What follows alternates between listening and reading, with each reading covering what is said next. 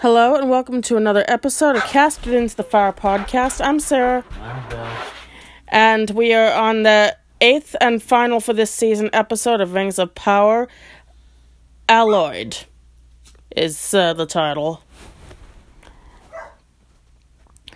So we start off with the stranger traveling through pleasant looking woods in the rain, which um, the words on the screen reveal to be Greenwood the Great, which will later be known as Mirkwood. And Greenwood. yeah, it looks like pleasant. Uh, No pleasant traveling forest and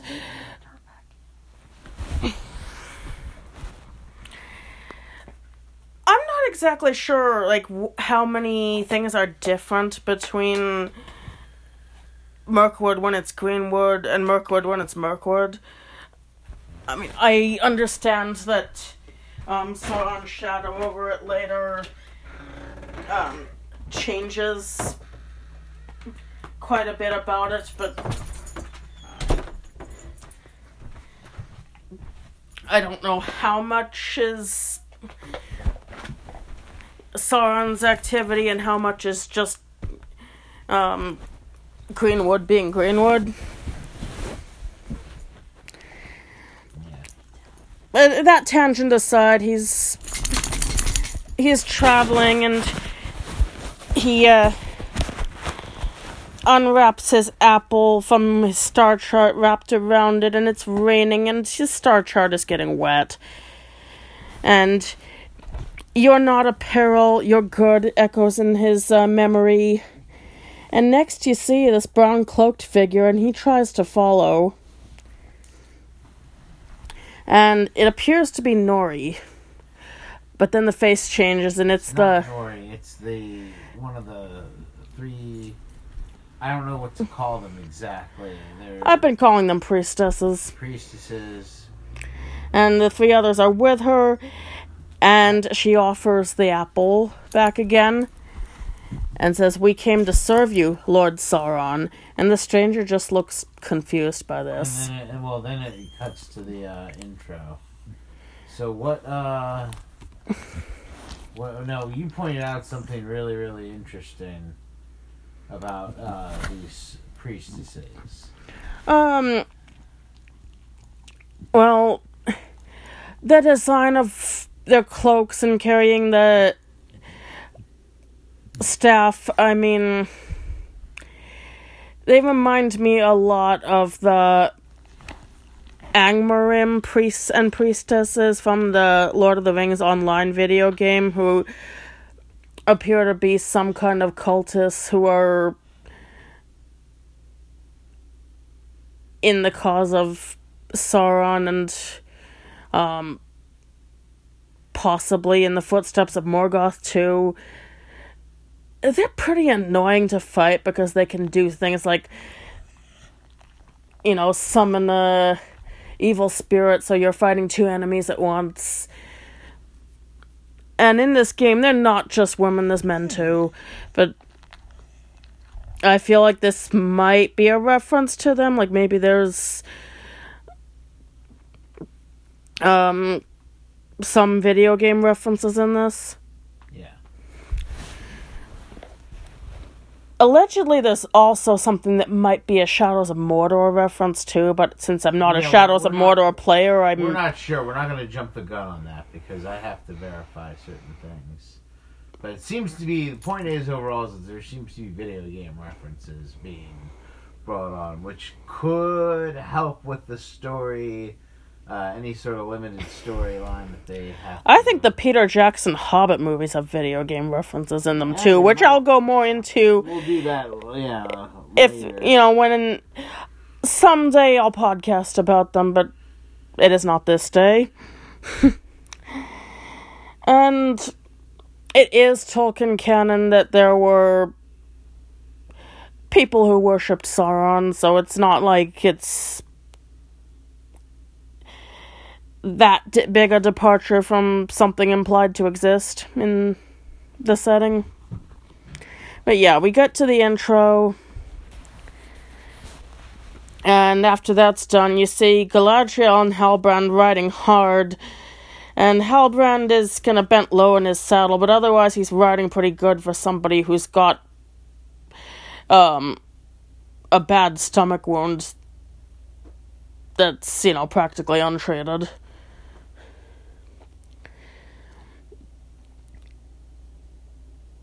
And um next it moves to Celebrimbor and Elrond are discussing what they can um Do. do without you know more mithril because they just have that little chunk of it. What if they can they do with that little chunk of the mithril? and what if they had a way to do more with less?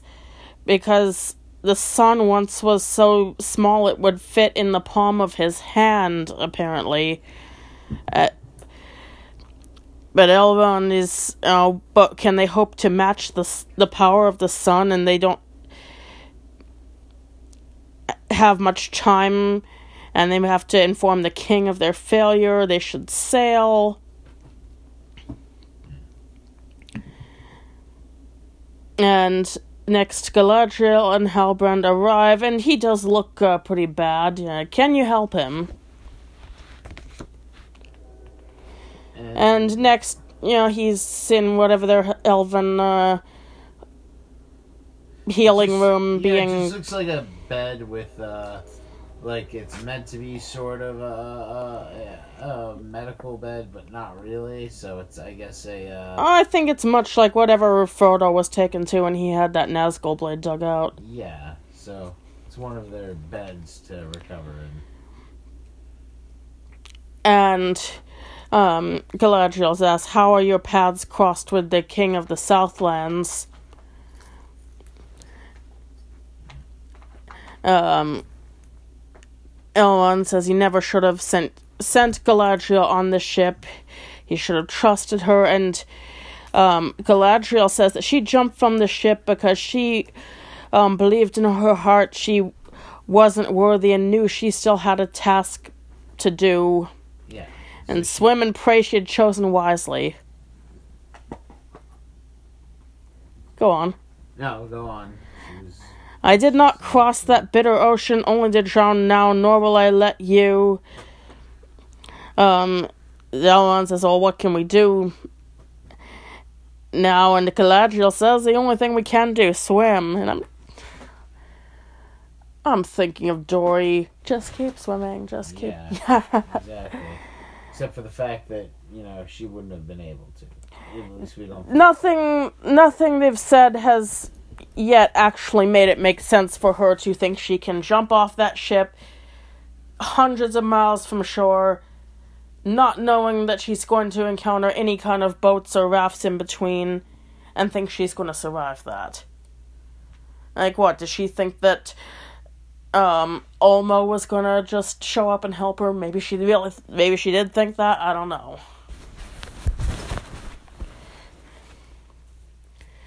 Um, the Ulmo I'm referring to is the Valar of uh, ocean and waters.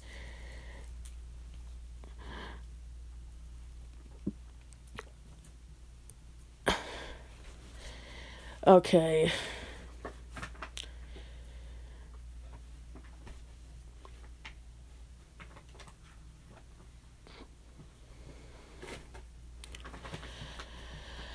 Um. Next, they're uh, showing the elven smiths, um, and Celebrimbor is then met by Halbrand, who um, admires his craft, and you can see the gemstones he will that will later be crafted into, um, The rings. yeah, Vilya, Narya, and Nenya. A red stone, a blue stone, and a white stone. And Halbrand notices the gems and asks Celebrimbor what he plans to use them for. And Celebrimbor's answer is that Fëanor's gems captured the essence of Valinor, and he'd hope to do the same for Middle Earth. Um, which that's interesting. Yeah, that's shows that he's thinking ahead there. Now, my best understanding of the Elven Rings at the time of um, Lord of the Rings is that they basically preserved the magic of certain locations and um, prevented the wear or tear of time on them. So I guess calling it capturing the essence of Middle Earth could be related to that.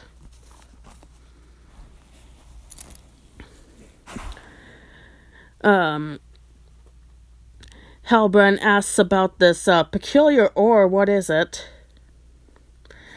Um, referring to the mithril, and Celebrimbor is not enough. And Halbrand's like, well, what it not enough for what? And he suggests combining it with another metal to stretch it out. Which, you know, you might think Celebrimbor, being a master smith, would have done that sort of thing before. You would, but he doesn't seem to have. Also, Celebrimbor is very obsessed with making sure this project goes forward. Or maybe he just didn't want to use anything less than more mithril to do this. You know, maybe he thinks he'll spoil it if he uses anything other than mithril for this project. Um, Halbrand and Celebrimbor, they debate whether this will weaken the qualities or even strengthen it. Um, Halbrand being on the side of this will actually make it stronger. Celebrimbor says that's an intriguing idea. And Halbrand says, call it a gift. Which, uh, yeah, that's a bit of a specific wording there. Yeah. And that's it's going to be interesting that uh what happens later. On uh, Numenor, Tar Palantir appears to be dying, and Pharazôn is already discussing his tomb. And to capture his likeness for making the carving, he wants each of the artists um, to be granted one hour with the king to, and use it well. And when it's Eärien's turn, he seems to not recognize her and thinks she is his daughter Míriel. And he says, I know what you are doing in the dark of night. If Art Island is not restored to the old ways, it will fall. And Eärien is freaked out by this and calls for help. And then Tar Palantir calls for her to go up, but to not look too long or b- end up being like him and not able to separate what is from what was or will be. Um, and she goes up and finds uh, Palantir, and the cloth is removed from it. Now, I've said before, we've said before about Palantirs and how that's not actually what their magic does. Um, it's the Mirror of Galadriel that does that. The Palantirs just like show you a lot of things. It's like an information overload, and it can show you like really really bad things, or not so bad things. But the point is, it's going to depend. It depends mostly on the user, doesn't it? Like, Um, yeah, I mean, there was the thing where Sauron was using the Palantir to specifically show um, Denethor visions of his destruction and horrors, so that Denethor was basically doom scrolling with Sauron and yeah. um, weakening his will to defend the city. But it wasn't showing the future; it was showing stuff Sauron was already Show- doing. Yeah, and that's the thing, and that's what it often. Well, like it depends, like I said, on the user, doesn't it? Like the idea is that somebody who really knew what they were doing would be able to use one, maybe, maybe. And also, you can send messages to another user. But there's the thing: you might be talking to Sauron on the other end of that. Yeah, you're texting Sauron. You're texting Sauron. But in the case of Rings of Power, it seems to um, have been adapted to have powers more along the lines of Galadriel's mirror, showing things that have happened, things that are happening, or things that will or might happen in the future. And apparently, the king is having trouble separating those things. Oh, so the king is. looks like he's in his 90s, if not hun- over a 100.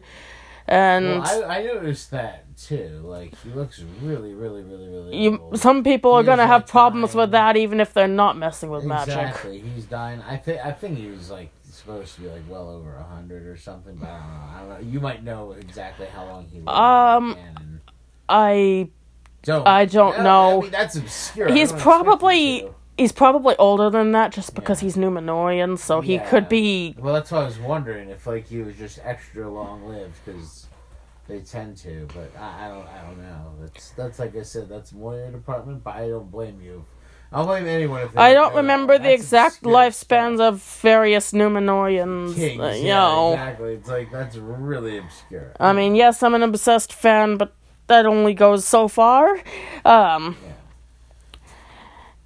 um, next, the elves have their council, and Celebrimbor proposes he can make an object that's circular to reflect the light in a continuous arc, like a crown. But who um, Gilgalad is like about who would hold this much power. It is perilous. Celebrimbor says it's going to be you, Gilgalad. And he got the idea from the Southlander. A human? I mean, Gilgalad is kind of unsure about getting advice from a human on this kind of stuff. Um, it would be power of spirit of the unseen world over flesh. And like, where are you getting these ideas? Oh, from his smiths. What happened to you, Celebrimbor? Um, Galadriel says there isn't enough time. The great tree is losing its leaves fast, and all are going to have to leave the city. Everybody, it's gonna have to be an evacuation. But Elrond bargains for three months to work on his project first. For what would apparently should take centuries. But constraint is the progenitor of uh, invention. Something like that.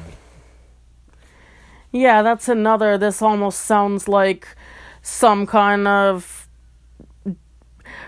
in real life joke about procrastination on a project and then being right on top of your deadline. But it, sounds wise and deep when an elf says it. Yeah, well, that's again goes back to the writing thing. Now, have you noticed it's getting a little ominous talk about power over flesh and getting into the unseen world? So this information ideas supposedly coming from Halbrand are getting a little uh troubling. And not only that, but it's also like, how does he know this much? Like, he seems to know a lot more than we'd previously thought. He seems to be on the ball more. Because initially, when Galadriel found him, he's like not really. He's sort of like he seems more confused. Like he's trying, like he knows what's going on, but he's also trying to figure it out. He doesn't seem. I mean, he's an outsider. He doesn't seem like he uh, would necessarily know what to say to anyone. Now he's saying all the right things to the right people, and he knows things. Like he knows things that you wouldn't expect just this, even a well-educated person to necessarily know. He's holding conversation with the elves anyway. Yeah.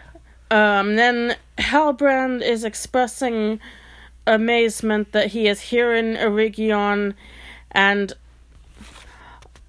um, thanks Galadriel for saving his life and um, as she says that he saved hers and he'd all but given up but um, she believed him and saw strength in him and pushed him to heights that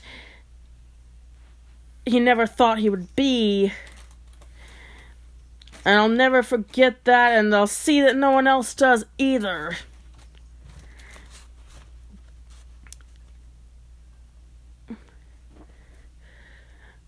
Now, uh, do you take anything uh, from that conversation in particular? What was the conver- Which one was it? The Oh, the one about um, being amazed that here he is in Eregion and thanks her for saving his life and yeah. Well, oh yeah. The whole conversation was. uh I feel like it was cryptic. Uh Well, here's the thing. We'll get to what we'll have to come back to this because Um, I I'll- I know I'll s- hold on, we we have to come back to it because I. Well, we- I have to explain how I viewed this. I did not get to view this in a conventional way, uh, like so many. Anyway, whether it's related to this conversation or not, out of curiosity, I uh looked up the meaning of the name Halbrand. And apparently Hal means lifted and brand means tall. So lifted tall, it can also mean like noble. yeah. Now that's that doesn't necessarily mean much on its own. I mean that that sounds like a name that uh, anyone could have given their son back then. If you expect him to be, you know, a tall and noble whatever.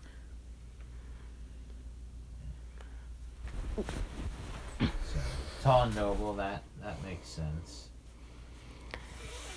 I mean, it makes sense based on what you know at first. But being lifted to heights, um, this conversation. Oh well, I think that. All right, I have to explain. I was spoiled on certain things before I saw the episode. Because I did not see it right away when it came out, and also people were spoiling it even before uh, certain things came out. So uh, I think that the conversation is sort of. Uh, it, it- there, there's more than one meaning to almost every word. Uh, he's the way he's saying it. He's saying it in a very uh, bizarre, uh, almost. Uh, uh, he's saying it in a cryptic way, like a lot of that could be double speak for things, and I think it very much comes up that way. Um, and he, I mean, Oh, and it- it puppy, it's okay. it Somebody come woke the dog. way. It doesn't come up that way until after certain revelations. It just seems like he's saying, "You helped save me." Um, and you know she really did. Uh, based on what happens, I think it could be like, "Oh, you helped motivate me to save myself," which, uh, sounds wholesome, but given later revelations of uh, what's going on here, uh, we'll see what happens. So, Um, next, back to Greenwood the Great, and the priestesses are telling the stranger that as his powers awaken, he will lose the veil over his mind, that those who cast him down put there, I presume they mean uh, the Valar. And he fell from the stars, but is greater than they. He commands fire, dust, heat and cold, wind and water, and all creatures will he will learn to command them all, and all creatures that walk or crawl will be his slaves. And the star formation is called that he's been looking for is called the Hermit and is visible to the east over the land of Rhûn. And the stranger is all confused by this, and he's starting to make the wind blow with his powers. And then the lead priestess knocks him out with something blown from her fingers. In time, he will learn to control his power, for now bind him. well, yeah, eventually, And eventually she does that, and then because there's like a whole bunch of uh, stuff going on with that. But yeah, I just. Yeah, that's. uh you call everyone calls him the stranger, or people have been calling him Meteor Man, which I find hilarious because there was Oh, a- they were calling him that in the beginning, and I kind of stopped because it sounds corny, but Okay, Meteor Man was a movie that was in what ninety two, ninety three. Oh, I was close. It was nineteen ninety three. It's about a guy. It is currently twenty five percent on Rotten Tomatoes. it is a classic sci-fi. It's about a guy who gets hit with a meter and becomes a superhero, and it's it's a thing. Anyway, and for a cult that supposedly worships Sauron, yeah. um, they're sure into knocking him out and binding him if he seems to be doing something outside of their immediate control. Which is an odd way to treat the supposed god. Yeah, and that's the thing. It's like, what's. I think the lead priestess seems to want to be the ultimate power here. Almost like, why is she even looking for Sauron? Why doesn't she set herself up with whatever magic she has if that's how she wants it? Uh, anyway, while this is happening, Sadoc and other Harfoots are watching.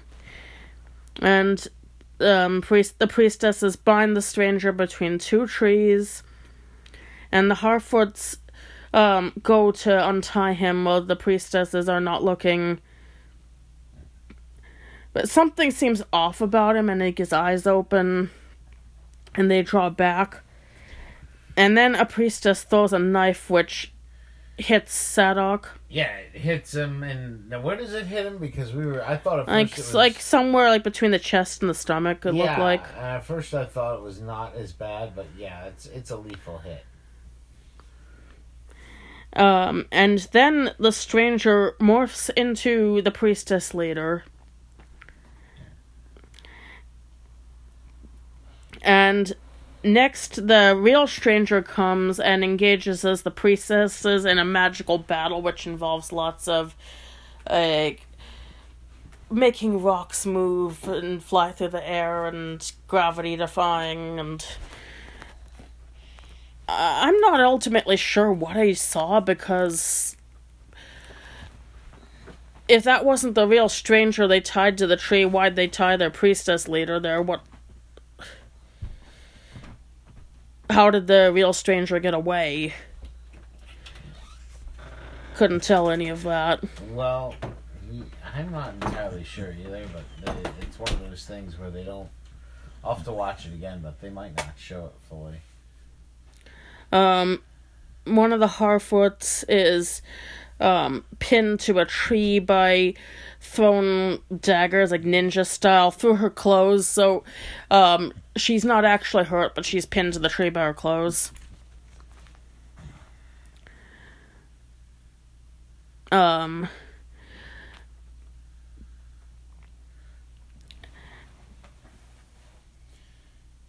And um, one of the priestess picks up fire in her hand and sets the forest on fire. Yeah, and then what happens?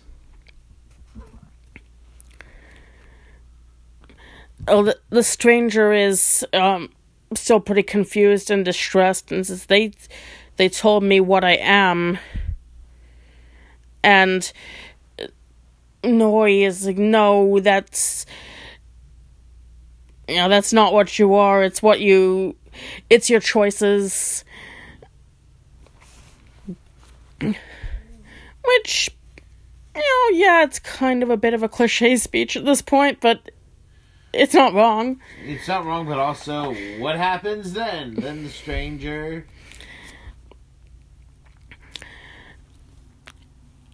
Yeah, actually picks up The staff. picks up the staff, and at first I think, oh, they he's actually becoming Sauron. He's got the Sauronic looking eye staff in his hand, and um, then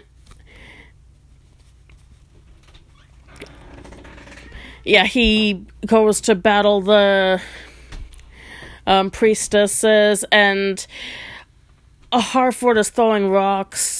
Um, the leader picks up the fire and threatens to burn the Harfoots with it. And then Stranger. Yeah, Nori shouts to stop her, and the and Stranger puts out all the fire. the stranger puts out all the fire. Just, he just uses the his magic. I got some of this sequence out of order. Yes, um, this is when the stranger starts to magically battle them with the staffs, with the staff, and that's when they say, "No, we have made a mistake. It is the other, the Istar." And that's when he says, "I am good." Go back to the. "I'm good." good. Go back to the shadow from which you came and the magic first shows the priestess in kind of a um, negative photo x-rayish form showing outlines similar to the nazgul Yeah, they do like a whole and then they kind of just churn into clouds of moths and blow away including the don't know what staff too. We yeah, we don't know what's happening if they're actually dead, if they're or even if they're actually human. And they said go back to the shadow from which you came. Does that mean they might be fell spirits of some kind Yeah, or? the skeleton outlines.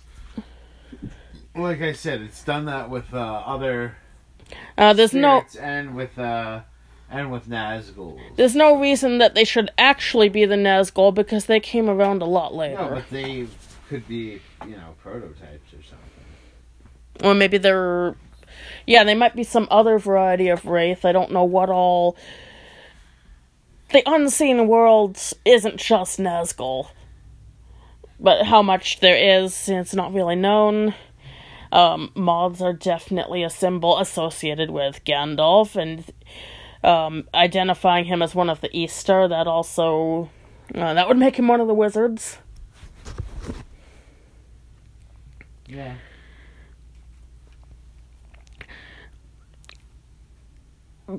But after this is done, Sadoc is still wounded and he's dying, or as he puts it, he's about to go wandering off trail. Um, the missus will be waiting, and he'd like to sit a while and watch the sun come up. Now, I, I guess the stranger's magic is not strong enough to possibly heal him, or maybe he, he doesn't have enough control of it yet because you would think he would have tried to do something but he doesn't. No, he, well, I don't know if he understands what he can do yet. He's still learning. And I don't know if even Gandalf Gandalf, can do that. I mean, we don't have any. he was around for Thorin too, and he didn't. Yeah, and we don't have any indication, and other deaths too.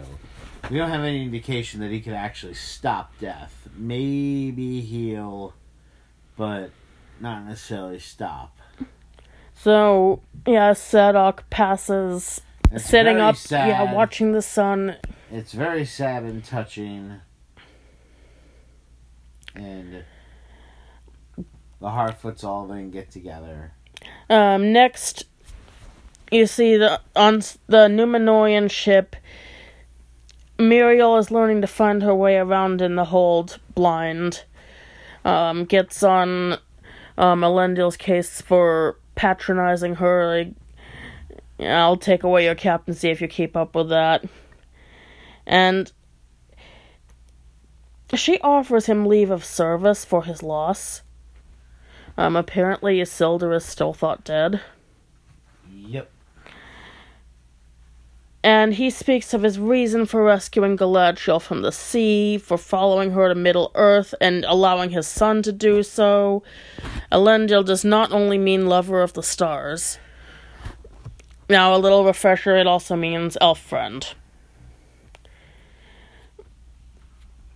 I'll point out, I think it's common decency to fish Galadriel out of the water.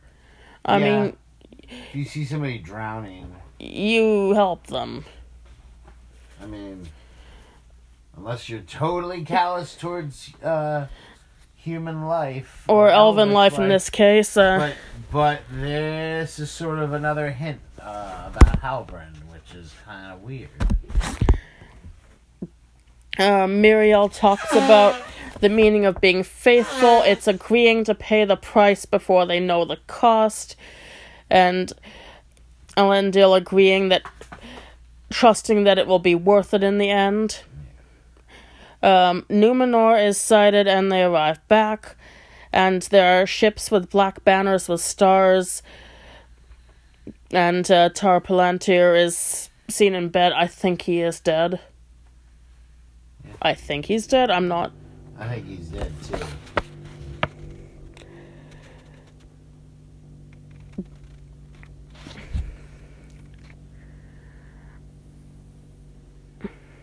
Hey, Mina, you don't need to block out the light. The cat. Ugh.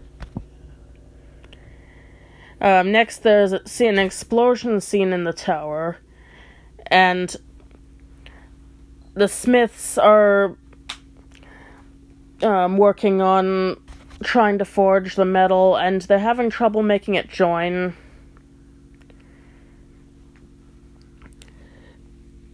But uh, yeah, because it's rejecting working with all the other metals. and Like, the also metal the is binding the seen and unseen worlds. Um, Halbrand thinks that the trouble might be um, trying to get the seen and unseen worlds binding together with the ring. Or, sorry, the. We all know he's making a ring at this point. How big of spoilers did I just. No, we know that the rings are made, being made. We mentioned it earlier. The three rings.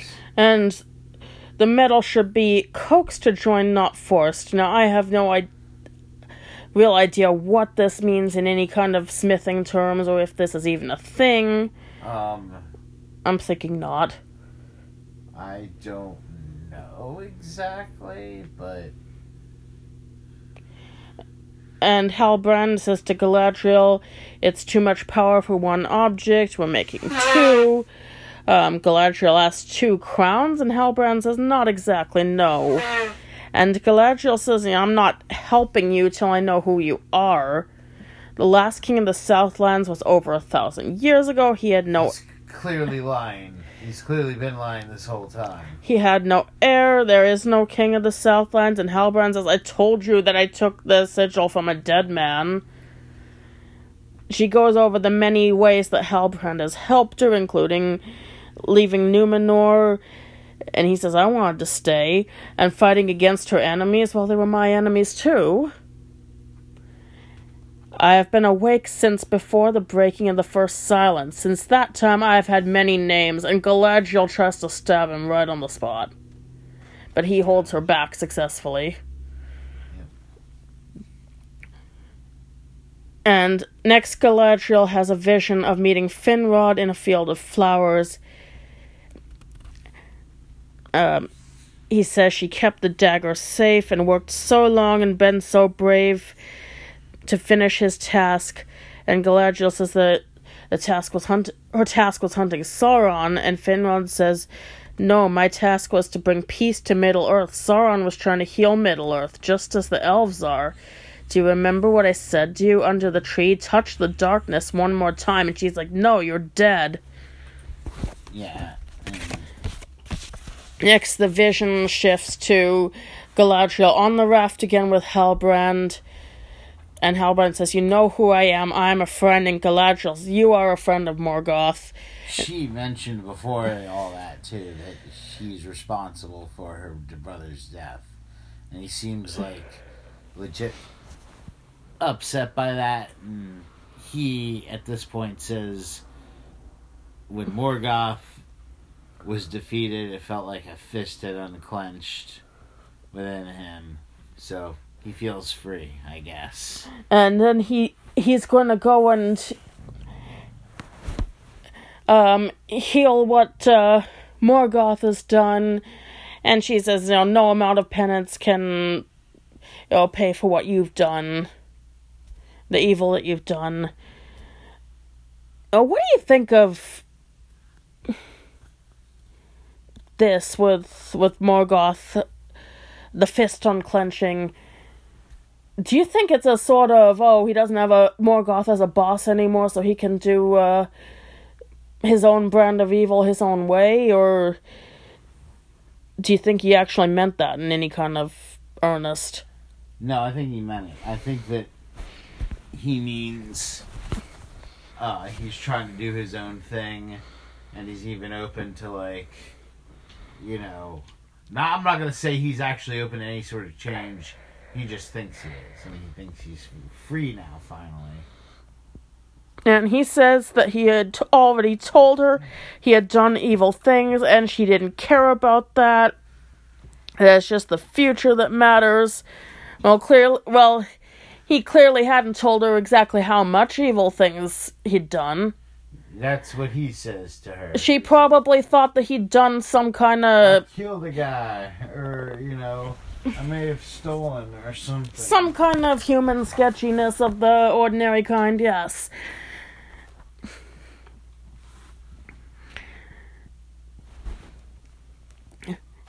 She says that there is no future, and he says, Well, what will people say about how they had been allies, how Sauron is alive because of her? And next, he proposes ruling together to save Middle Earth. He clearly has a thing for her. He wants to make her his queen. There's already been a joke about um some about Amazon giving some some writer so much money to make a uh Galadriel X Sauron uh, fanfic and Well, there you go. Kind of true.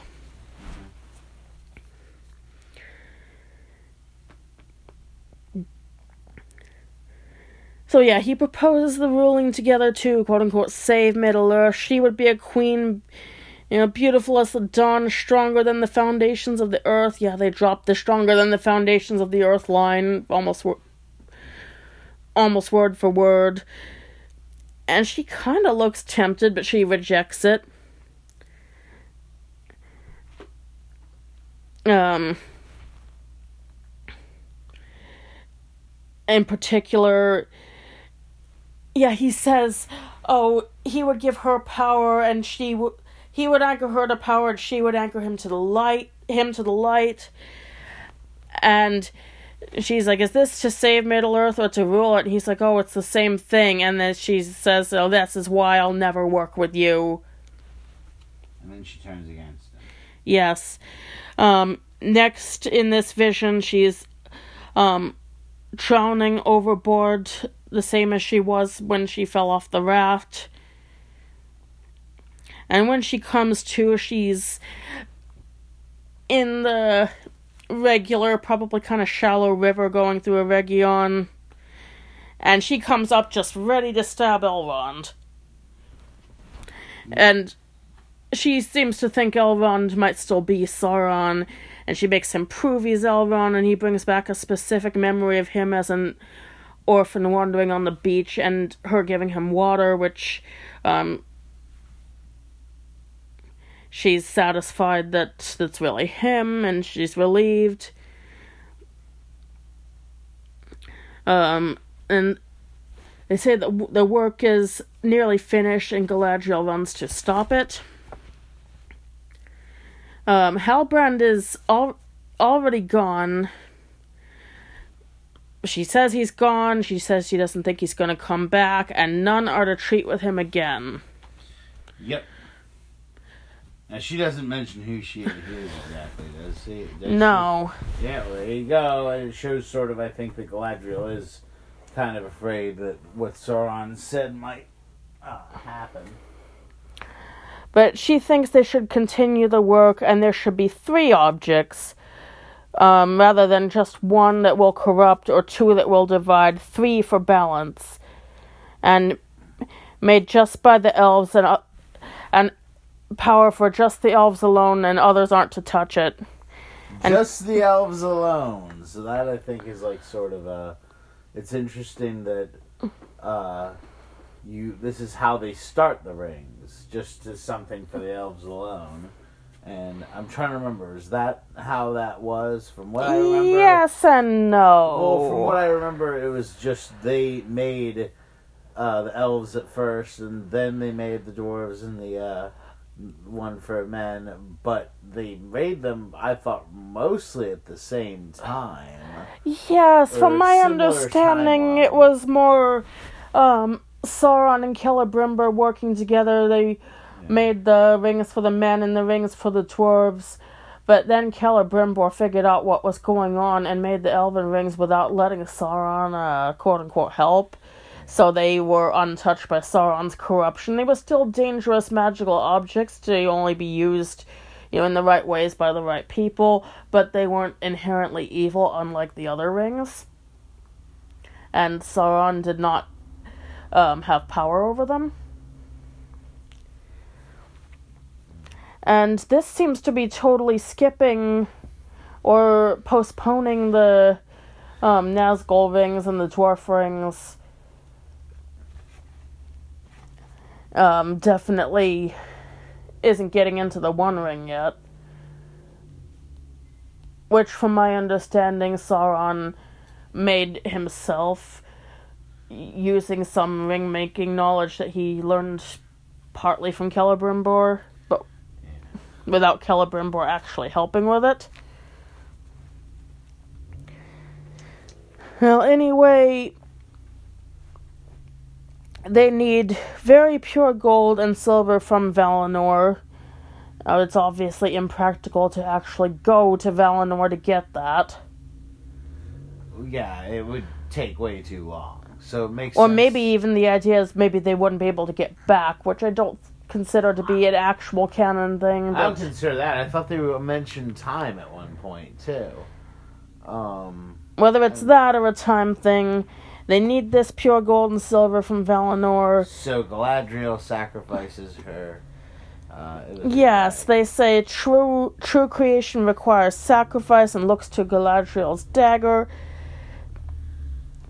And yeah, the hilt looks like it's made out of the correct metals, and she, um, the idea is that she's going to give that up. Um, next, the stranger is remembering fragments. War has come, and he must go to Rhûn.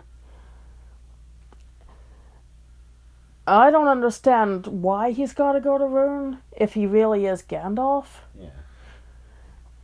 I never associated Gandalf with Rhûn in any way. Maybe the Blue Wizards? Yeah, maybe he's gonna meet with the others. That's what I thought. Even all of them. Maybe they're all gonna. Because don't they all show up at roughly the same time as well? Yes, so I believe should so. mean that the other wizards are out there. So the Saruman, Radagast, and what are the names of the two blue wizards? I Alatar and. Pallando. Well, they what was that again? Alatar and Pallando. I remember Alatar now. Yeah. Okay. Well, there you go. That's- It's uh, been suggested that the reason they're not mentioned in the Peter Jackson films by names is because they're not mentioned by name in Lord of the Rings. And Peter Jackson. Neither Peter Jackson nor Amazon actually have the rights to the Silmarillion. nope. Or the various other Tolkien writings, just Lord of the Rings and The Hobbit.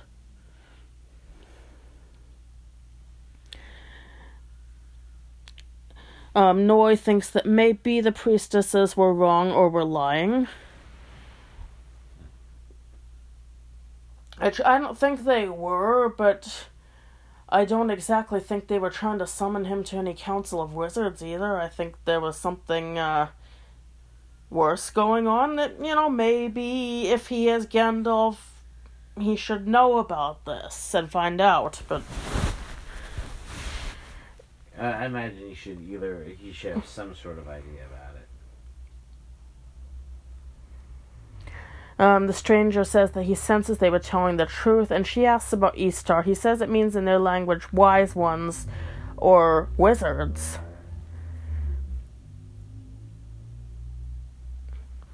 And he talked about your feet going where your heart doesn't want to tread. She says that sounds like an adventure. Um, the stranger says adventures are meant to be shared. And Nori says, I've had as much of adventures as any Harfoot would want.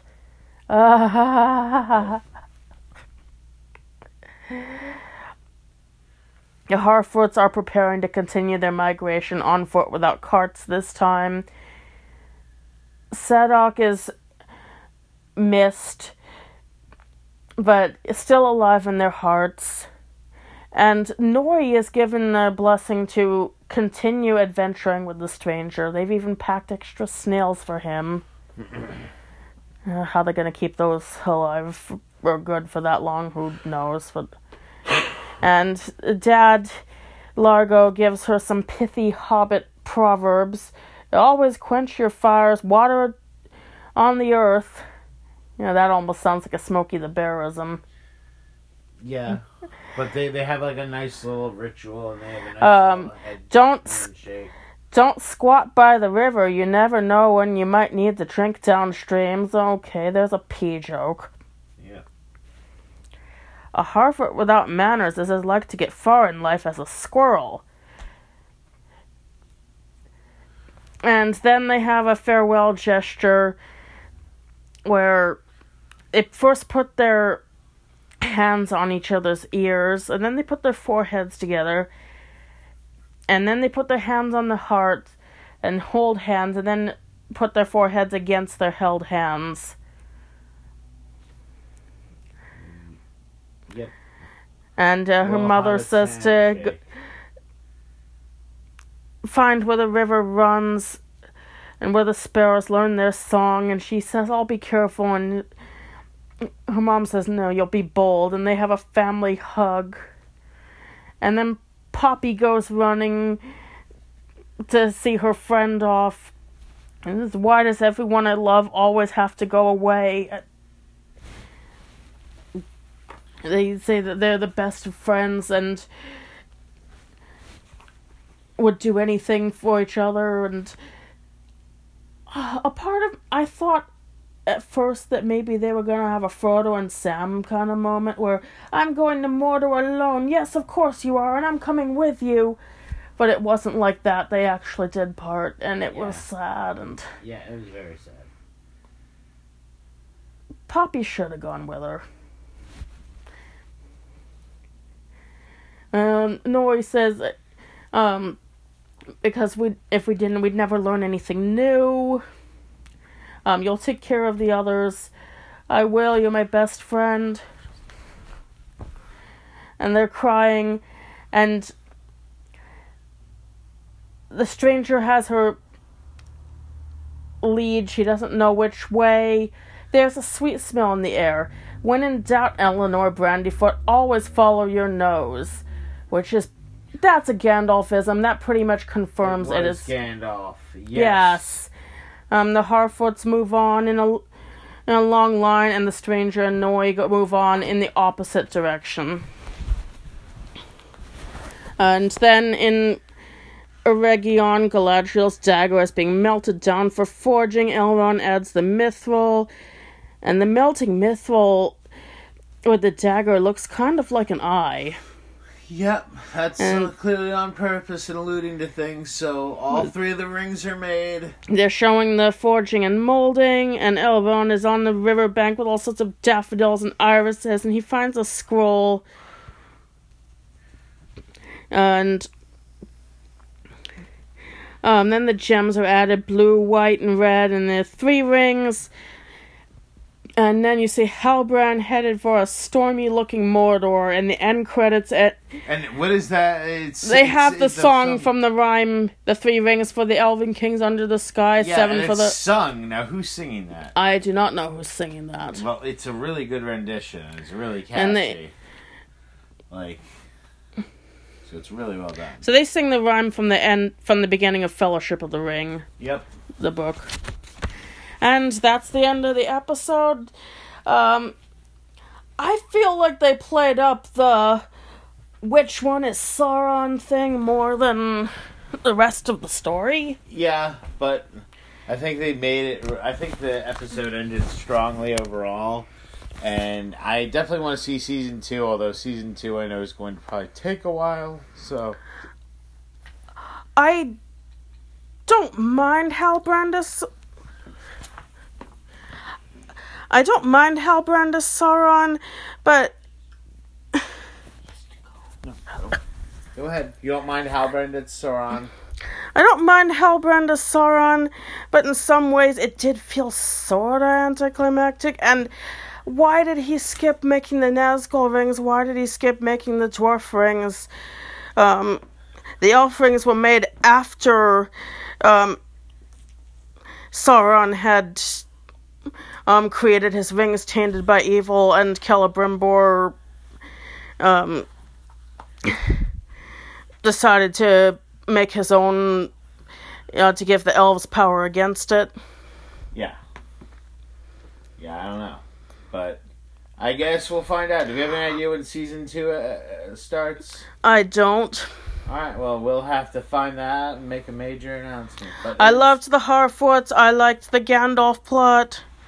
Um, I liked seeing uh, Numenor. Yeah, I like I like I like the world expansion on this so far. So, but we'll have to see uh, season two. So tune in for the rest of House of the Dragon. And we have also continuing on with the Fellowship of the Ring. Um, so um, look for those episodes. And thank you for listening to Cast Into the Fire podcast, and good night.